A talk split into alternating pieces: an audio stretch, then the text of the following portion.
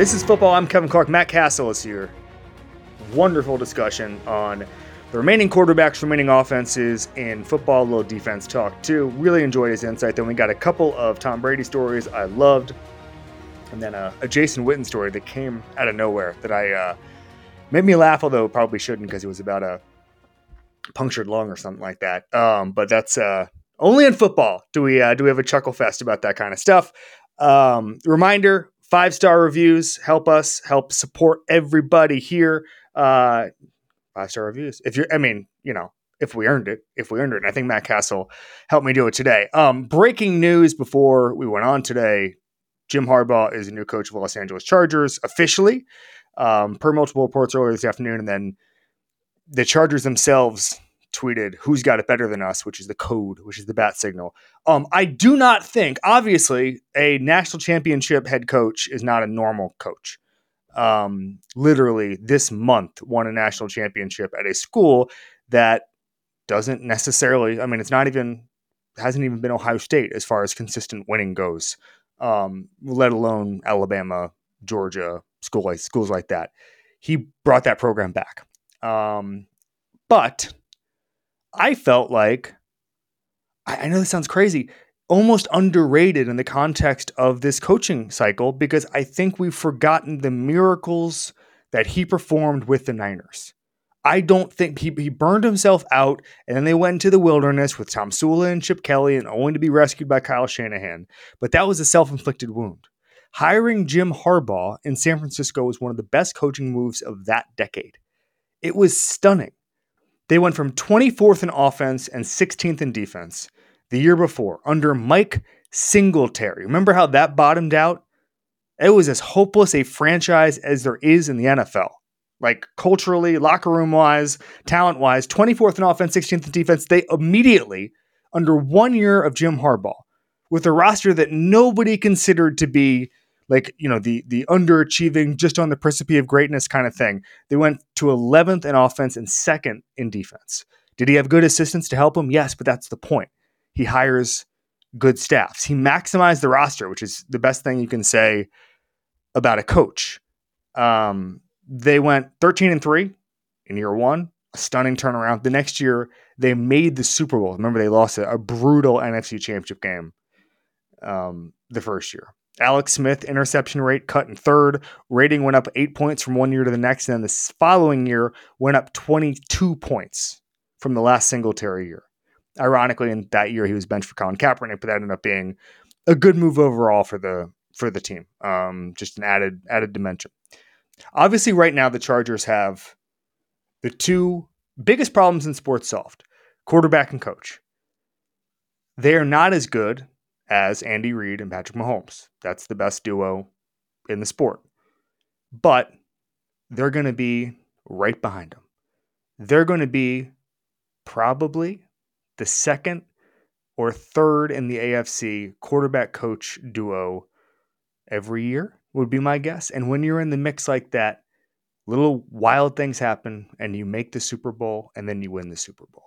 They're going to be consistently good and they're going to win a Super Bowl. My guess is Jim Harbaugh wins a Super Bowl within five years. Now, the reason I'm putting that time, I'm not trying to be a coward. I'm just letting you know that the roster and the cap situation is really, really bad. And there's going to be it's an old, expensive roster right now. They're going to have to retool. Um, they don't have a, a GM right now. So, I mean, like, we have to kind of pump the brakes on what the next two, three years will look like. But what I do know is they're going to take a roster, they're going to maximize in the short term. Maybe they'll exceed expectations this year uh, in 2024. But you have to remember, he took that offense and made them and defense and made them tough. He made them disciplined. He made them organized. Guys like Frank Gore were obviously leading the way as far as the culture stuff goes. Um, you think about the defense, NaVorro Bowman, Patrick Willis. Patrick Willis was obviously there before Jim Harbaugh, but he took him to the next level under Vic Fangio, um, Donte Whitner, Aldon Smith, a bunch of young guys who were just uh, veterans. Justin Smith got them into the fold. It was a amazing, well oiled machine. If Jim Harbaugh had stayed there and didn't have the conflicts of Trent Baalke, didn't have the conflicts of Jed York, they would probably would have won a handful, probably two Super Bowls in the interim years. Now, obviously, that's it. like first of all, it's it's his personality. He rubs people the wrong way. That's fine, but he did stay what eight years, nine years, uh, 2015 to now. Um, at Michigan, they got through a bunch of BS between themselves as far as you know, there's some contract problems. There was he tried to go coach the Vikings a little bit, and they won the damn national championship. And they did it after the Connor Stalions thing. So he was, you know, wh- whatever you want to attribute to that. Connor Stalions, when when he was spotted, by the way, was at the Orange Bowl, not the Sugar Bowl, which means he wasn't even spying. So there was no spying going on in the national championship and all that stuff. What he did was he built a team through a mixture of recruiting and the portal that was tough, that ident- had identity along the lines, had quarterback play that was good enough to get it done, and had a run game that set the tone. That's what they'll have in Los Angeles with one of the best young passers in the sport. I'll take away young because he's on a second contract, but one of the best passers in the sport. The roster will be maximized. The Chargers had to do this because there was a sensitivity to two things. Number one, that they were cheap, and number two, that they were irrelevant in the Los Angeles market. Both of those things, the reason they're sensitive to that is because it's true. Both of those things are true. The Spanoses have not been good owners, and the Chargers have not had a ton of fans in the Los Angeles market. And I mean, I, I was talking to a Chargers fan earlier today, and we were kind of joking, like, where are the Chargers as the most popular football team in LA?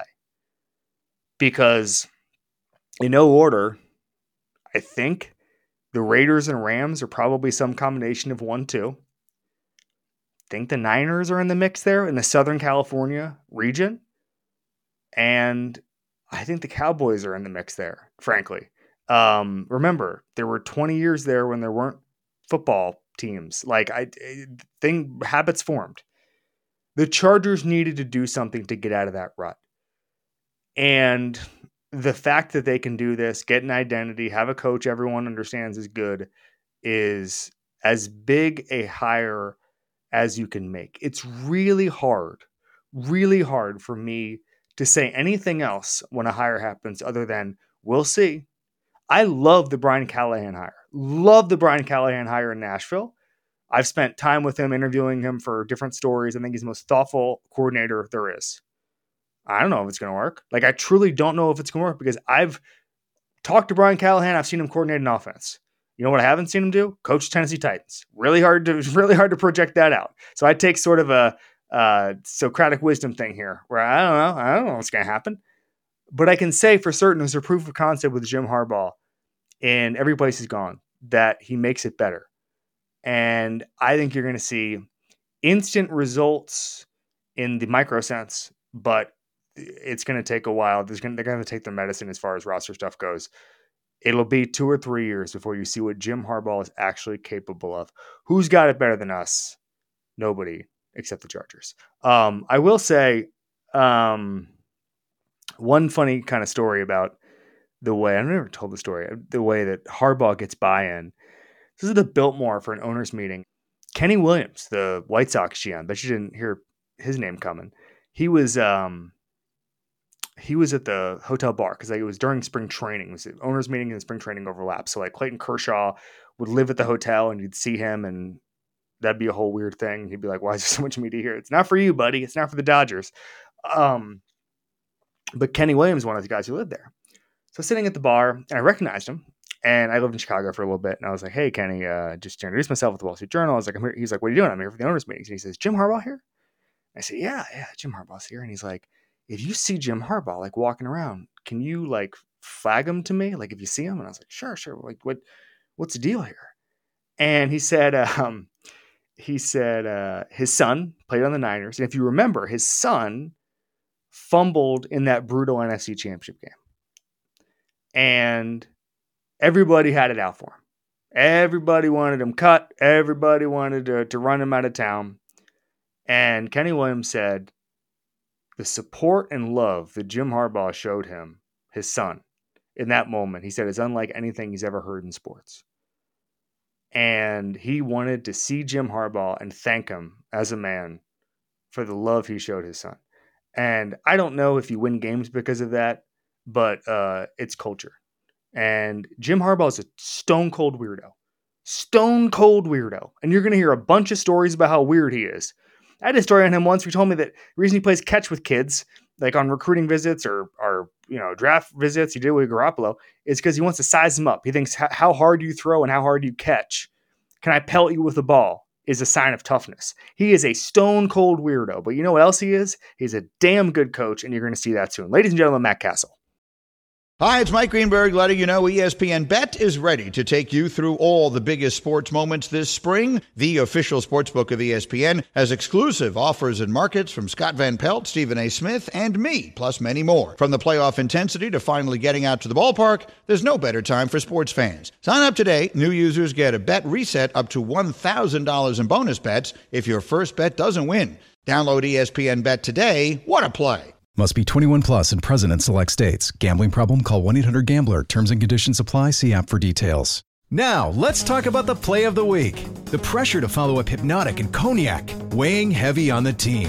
Hpnotiq was in the cup, blue, and ready for the play. And boom! Añejo Tequila came in with a smooth assist to Hpnotiq's tropical fruit finish. Shaken, strained, poured.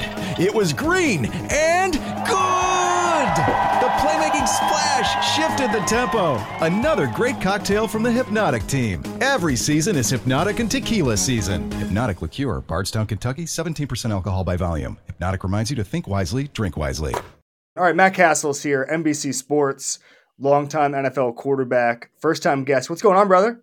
Oh, not a whole bunch, man. It's been an exciting weekend of football. I'm fired up, but at the same time, it's that time of year where you're sitting there and you're kind of you're getting close to the end, and you're like, no, I don't want it to end. I don't want it. So, you know, it's one of those things you, you got to enjoy it while it lasts because every football season finally does abruptly come to an end, and then you're on to the next thing.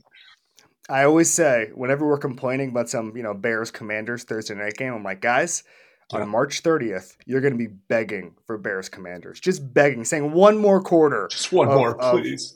Sam Howell throwing the ball directly into the dirt. That's all. It's all you're going to want to see. Um, before we get to this, when I was doing research for this pod, I had never seen the Matt Cassel Danny McBride K Swiss commercial. You kind of nailed it. You, but both you and Danny McBride nailed the delivery of your lines. I had never seen that. Danny McBride is a comedy god. I mean, you you kind of crushed it, Matt.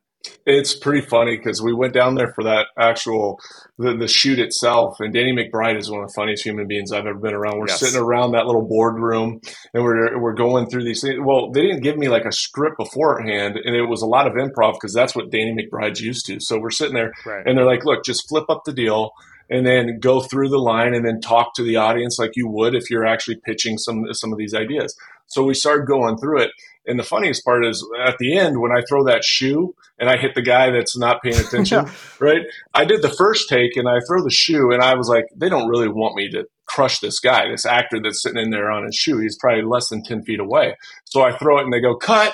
And they go, Cassel, we want you to F this guy up. That's why we're paying so for the next like six or seven takes, I am firing a shoe at this guy's hands and busting them all up. And the other part is when Danny McBride throws that muffin from directly yeah. across the table at him.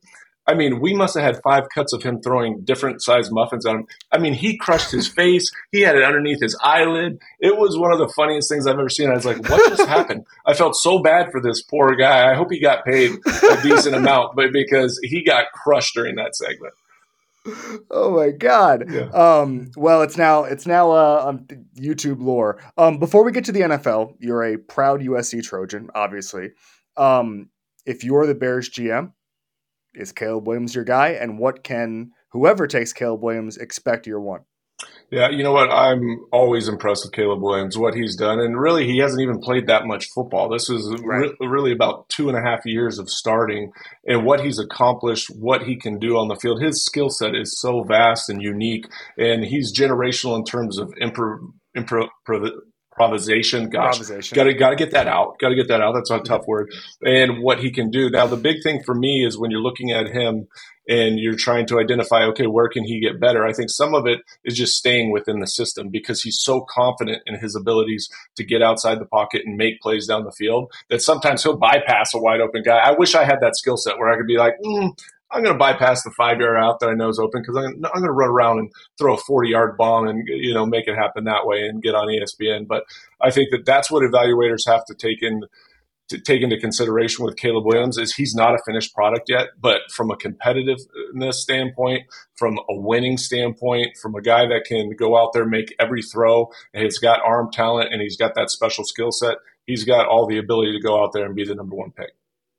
So the next, the four games coming up here, it's it's really fascinating. I, I think with the exception of the Lions, um, I think all three defenses are incredible. They get after the quarterback, and the Lions obviously have Aidan Hutchinson, but it's not the depth of the other right. um, the other three teams. Is there a defense that stands out to you where you're saying, "Man, it would be a nightmare to be a quarterback against one of these three defenses"? Or well, like you throwing the Lions? Yeah, great question because you you look at all those three defenses that you just mentioned, yeah. and they're all elite defenses, and they've been good and solid throughout the course of the year. But when you look at Baltimore, to me, that's one of the most challenging defenses to go up against because schematically they have so much variation in the back end. They disguise really well. They bring pressures. They show you pressure one way, they bring it the other way. On the back end, they're always moving guys around, and they're so successful in doing it because they've got veteran guys that know have played in the system. They know what to do. They know how to disguise yeah. and bait you. And so for a quarterback, it's never one of those situations where you come to the line of scrimmage and you're looking around going, "Oh, I've got the, the this guy's playing off right now. I know they're in cover four. I'm going to take the quick hitch." It's always that reactionary thing that you have to have where you're. It's that guessing game of you've got to be able to sit there and say, "Oh, wait, okay, it's now post safety and get over to the other side of your read and not panic and stay within rhythm. And so that's always the challenging part for a quarterback and an offense to go up against a defense like Baltimore, who's one of the number one pass defenses, but they also can get after you and pressure you, make you uncomfortable in the pocket. Um, staying on Baltimore here for a second, the thing that I don't understand about Lamar Jackson that you do because you're a quarterback is what? Like, what makes him special that would just that I've never even thought about as far as just um, the way he's able to operate in the pocket, the way he's able to get downfield, all of this stuff as a quarterback. Um, and obviously, listen, he, he, is so unique in that you're going to see things he does, and, and you're you're going to say, okay, I couldn't do that. Um, but just from a passing standpoint, um, a, a pocket presence standpoint, what makes him great? You know, it's uh, he, he's evolved, right? And every year he's yeah. gotten better and more comfortable. And now they've surrounded him with more weapons. So I think that brings confidence as well.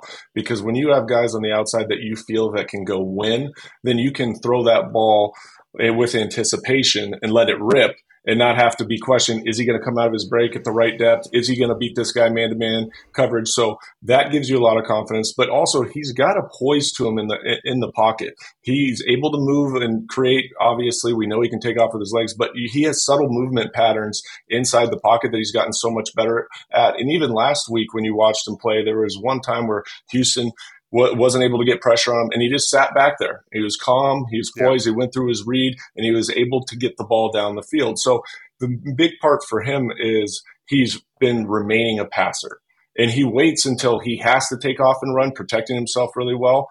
Other other than that, though, he remains a passer, lets those guys get open, lets them do their thing and get open downfield, and that's really where the success has come for him more so this year than any other year the Lions, obviously, you played for the Lions under Matt Patricia.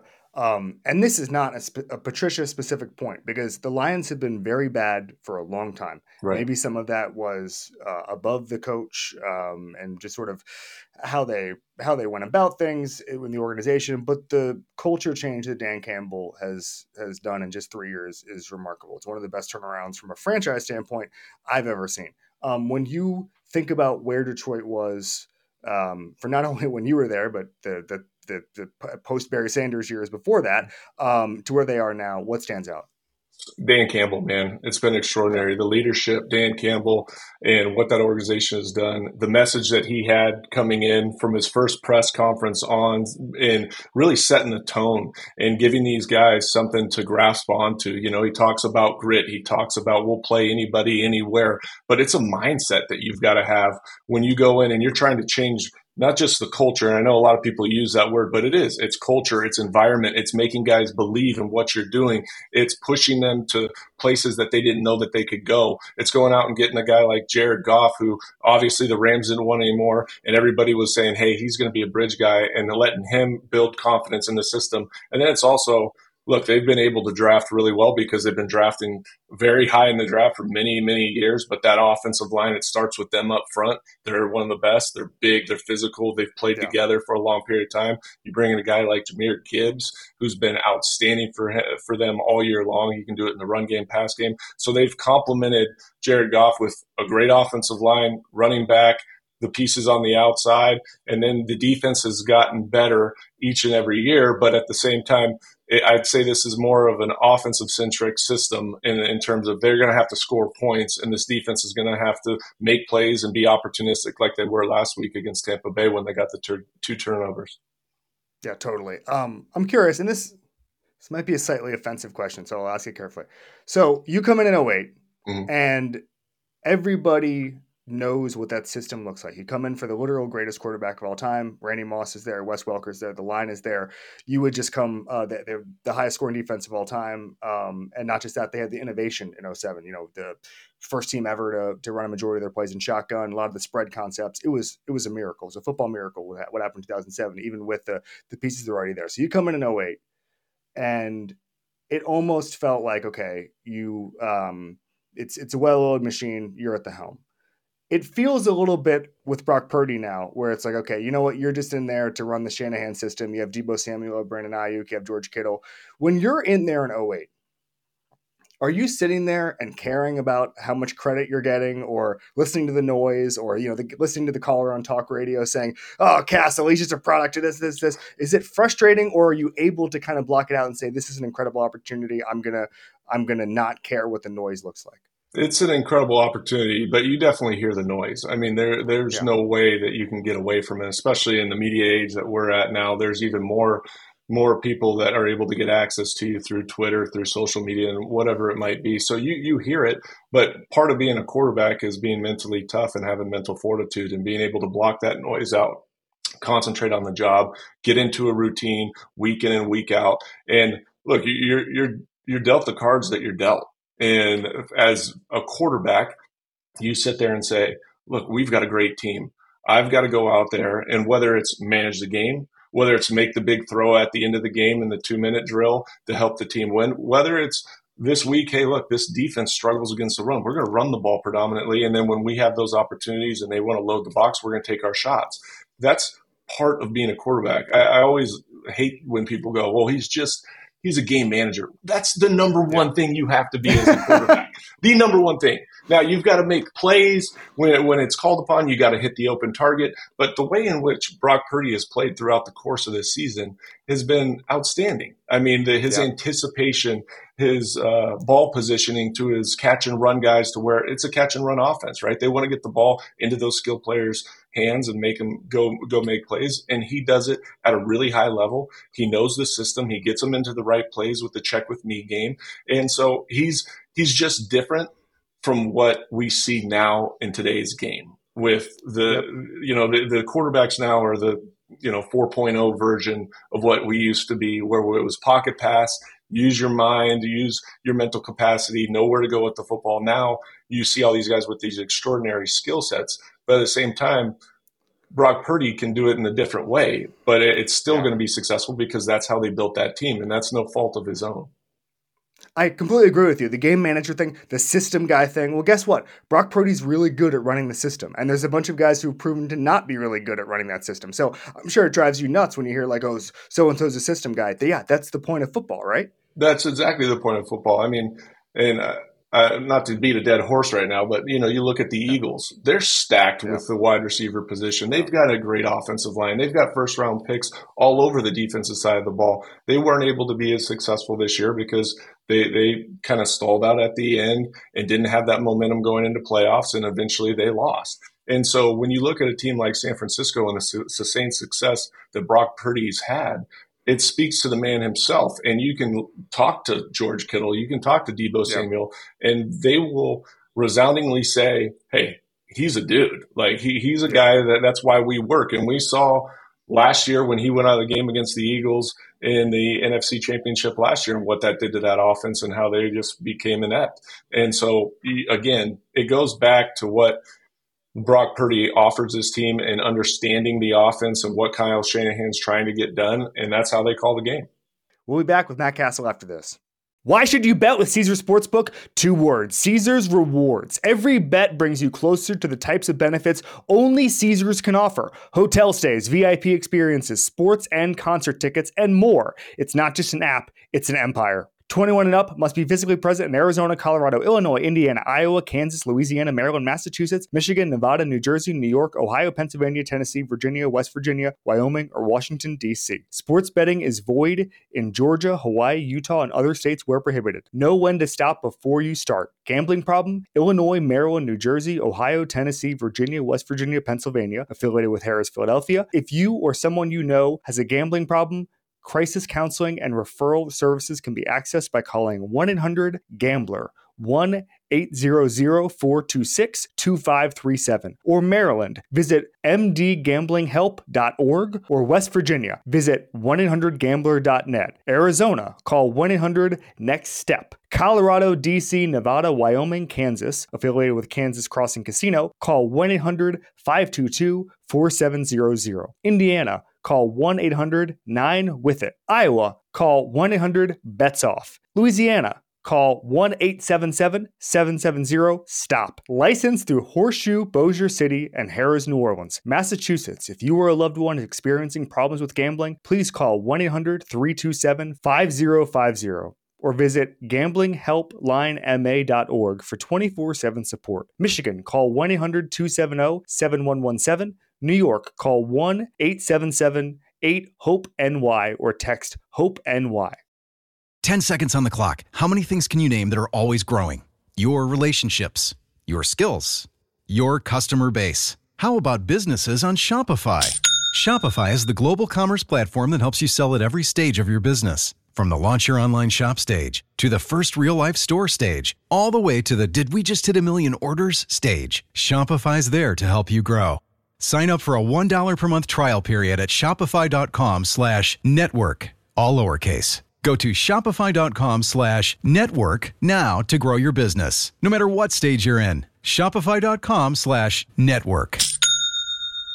This podcast is proud to be supported by Jets Pizza, the number one pick in Detroit style pizza. Why? It's simple. Jets is better. With the thickest, crispiest, cheesiest Detroit style pizza in the country, there's no competition.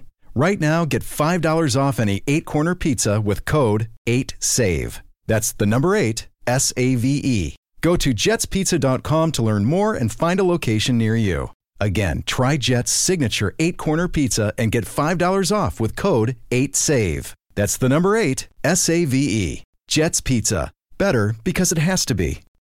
I can't believe we've gone this long without mentioning Mahomes, um, the best quarterback of his era. Um, when you watch him and you say, God, I wish I could do blank. I wish I could just steal something from Patrick Mahomes and put it into my career. What would it have been?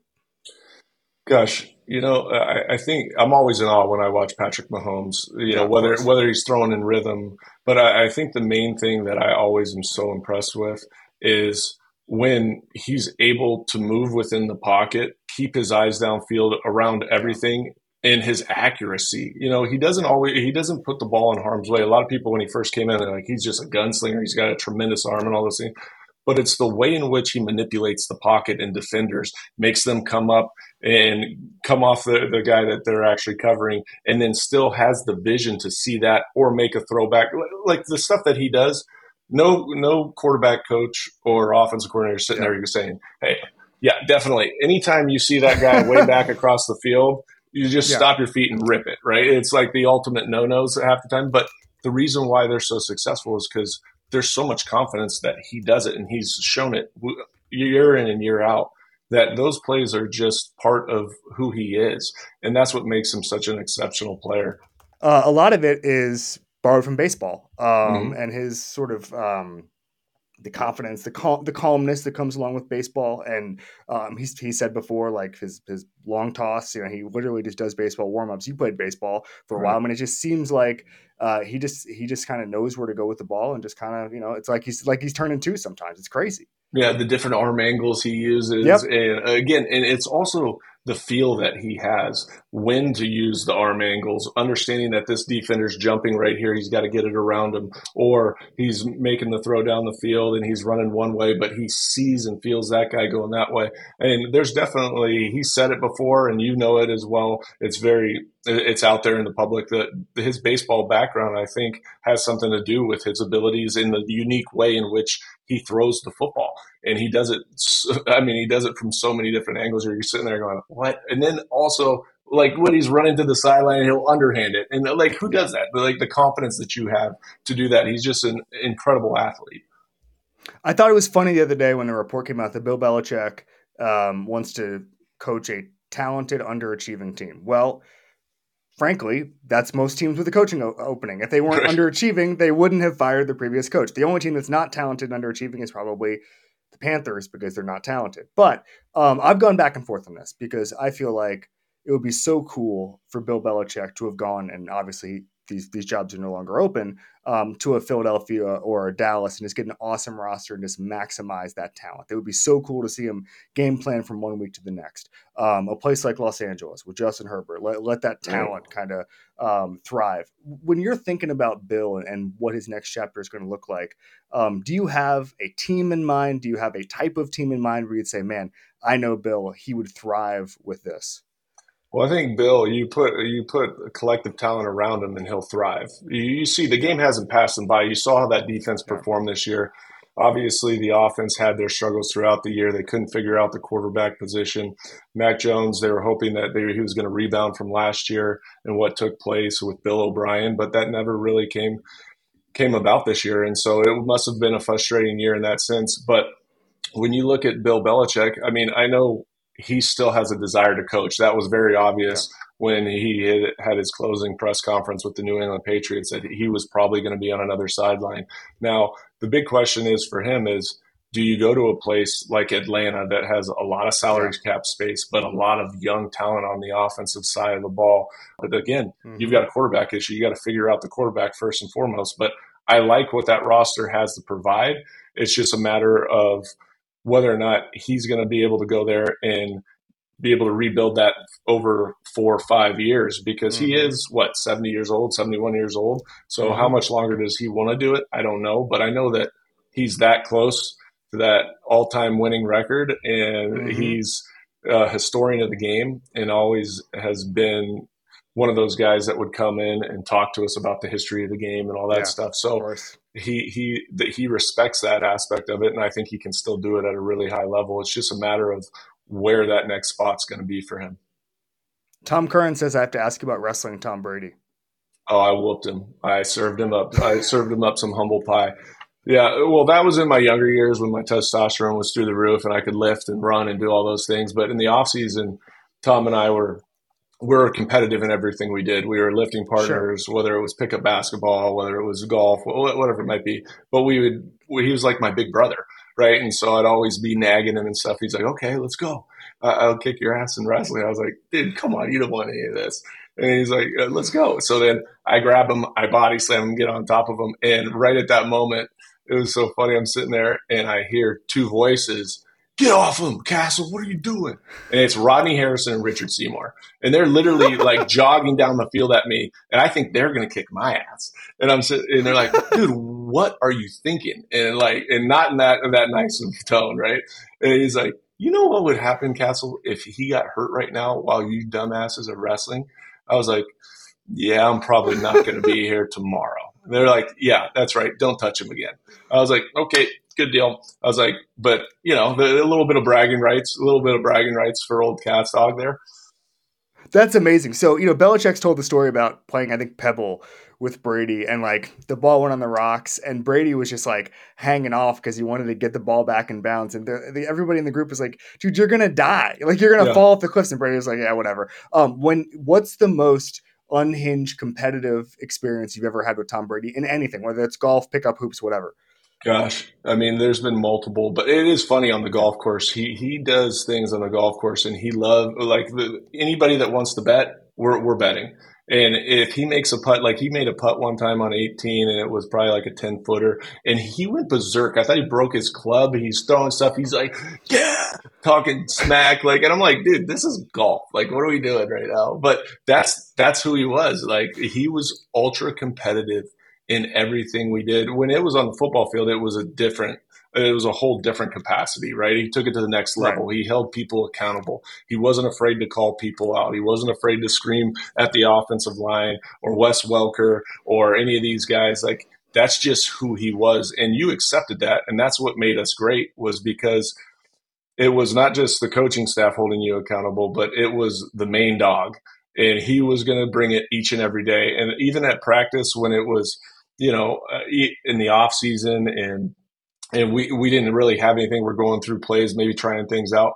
He's always critiquing. He's always making sure that they knew what the, he expected out of them, and that that way, when you got in the game and the timing and all that stuff was always on track. Like he would hold. Mm-hmm he would hold after practice. We'd have just the quarterbacks and wide receivers and rewatch seven on seven, rewatch route patterns. The night before the game, he put together a tape, and we'd sit there and watch the opposing defense and go through their different skill sets, how we're going to attack them. Hey, reminders here: mm-hmm. when you do this, you've got to stack him on that go route, yeah. or they're going to try to undercut you on this in cut. So make sure we're coming downhill. So there's those subtle reminders that was a fabric of why we were so precise in that passing game.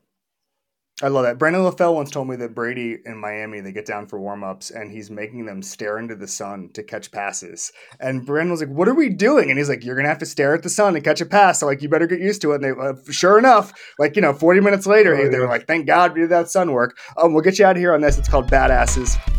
It is the most badass person you ever played with. Um, it could be from any team, any level of football. Just somebody when you think this is a badass, I was around in football. It can be anybody. You have the floor, Matt Cassel. Gosh, I want to say so many different names here. Like I, have I've played with so many different guys from Adrian Peterson. Look, Tom Brady yeah. was a badass in his own right. Of course. Uh, Stafford had a broken back one year, played through yeah. the last four games with a broken back. But one guy that I always think of when I think badass was Jason Witten in Dallas. I mean, Ooh. the way in which he approached the game, the intensity that he brought every single day just was contagious. And I never forget, we were playing, I think it was Washington, and I threw him a ball. He got hit in the back. And so the next day, we had like the the organization had like their Christmas party or whatever. So we went over to his house. We were pre-partying, and I was cracking jokes, and he's laughing. He's like, oh, stop! Don't make me laugh. And so he goes through the night. We get into the facility in the morning, and he's got like a cracked rib, but he's got. They had to take him to the hospital because he couldn't breathe. This dude goes oh in God. on a Tuesday to the hospital. He had fluid in his lungs. It had filled up in his in his one lung. They had to go in and pump the fluid out. And I thought, well, that's the end of his year. There's no possibility that this guy's coming back. And sure enough, on Wednesday he's out there in shorts, like he's not practicing. Thursday he does individual. Friday he practices. He plays on Sunday. He had a, a hole in his lung and the guy got it drained and just would go out but that's the type of guy he was he he was all about football he loved the game he was a great communicator he's a great leader and i have nothing but respect but he was a badass whoa Jason Witten, welcome to Badass. We're going to put his photo up back here. Right, who am I looking at? Willie Roaf right there. We'll put him right there. Uh, Matt Cassel, thanks so much for coming on, man. Uh, NBC Sports, that was terrific. Thanks so much, man. Absolutely. Anytime, man.